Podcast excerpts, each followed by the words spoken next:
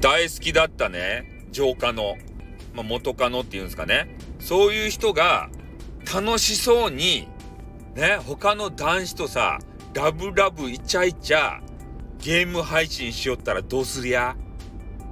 ね？たまらんくないとや。ね？偶然そういうのを見つけてしまった、遭遇してしまったら、君らはどうすりゃ？多分女子はですね、えー、そういうのも関係なく多分聞かないと思うんですけど男子は一旦聞くよね。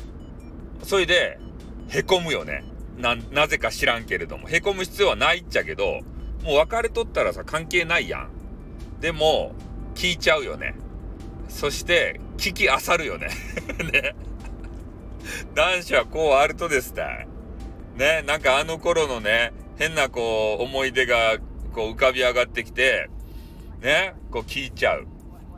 それで、ね、なんかわけわからんけど、こうコンタクトも取りたくなっちゃう。なんこ取らんけどね。取らんけど、取ったら多分ね、このストーカーやろうと言って、ね、ブロックされるの分かっとるわけですよ。だからコンタクトは取らんけれども、ね、聞きあさるよね、多分ね。うん、これダメっすね、男子って。ね、女子の皆さん、本当ね、男子ってこうやってダメなんですよ。よく言うじゃないですか。私の番組でも何回も言ってきたこと。女子のね、恋愛は上書き保存。男子の恋愛は名前を付けて保存。ね、だからいつでも思い返せるわけですよ。あの当時の思い出を。ね、いつまでもいつまでも好きなんですよ、好きな人は。でも女子はもう、まあ、次から次へって言ったらなんか変な言い方になるんですけどね。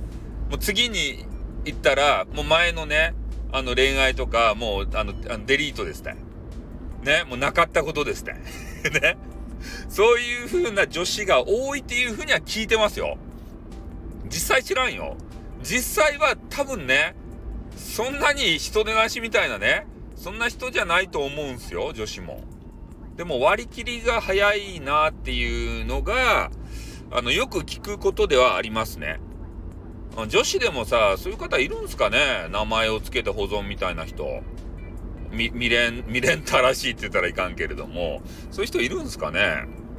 うん。私はまあね、男子の例に漏れずね、本当昔の彼女たちをもし見つけたとするならば、ね、徹底的に見ます。気持ち悪いっすね。徹底的に見るっていうとこが気持ち悪いですよね。まあ、SNS とかさ、なんかひょんなところから、あの、見つかったりとか、まあ、今回のね、まあ、今回あったのは、まあ、ゲーム配信者なんですけどね。ゲーム配信をたまたま見つけてしまったと。あ、これあいつじゃねえかみたいなことでね。もうがっつり見ちゃって。で、まあね、もう別れてるから他のね、男子とこうラブラブしてても別に構わんわけですけどね。まあ、それ、その方が敷かれるかどうかは知らんよ。でも、ラブラブしてめちゃめちゃ楽しそうなんですよ。ね、君、俺と付き合ってる時こんな楽しそうな声出したことないじゃんみたいな。そこまで出す、ね、声を。お俺、俺、俺、別に俺を意識して出してるわけじゃないんでしょうけど。ね悲しいね。悲しくなるよね。こういう時男子って。この気持ち分かっていただける男子がね、どれだけおるか分からんけれども、ね、俺は言うよ。悲しい。ね。ただ一言、悲しい。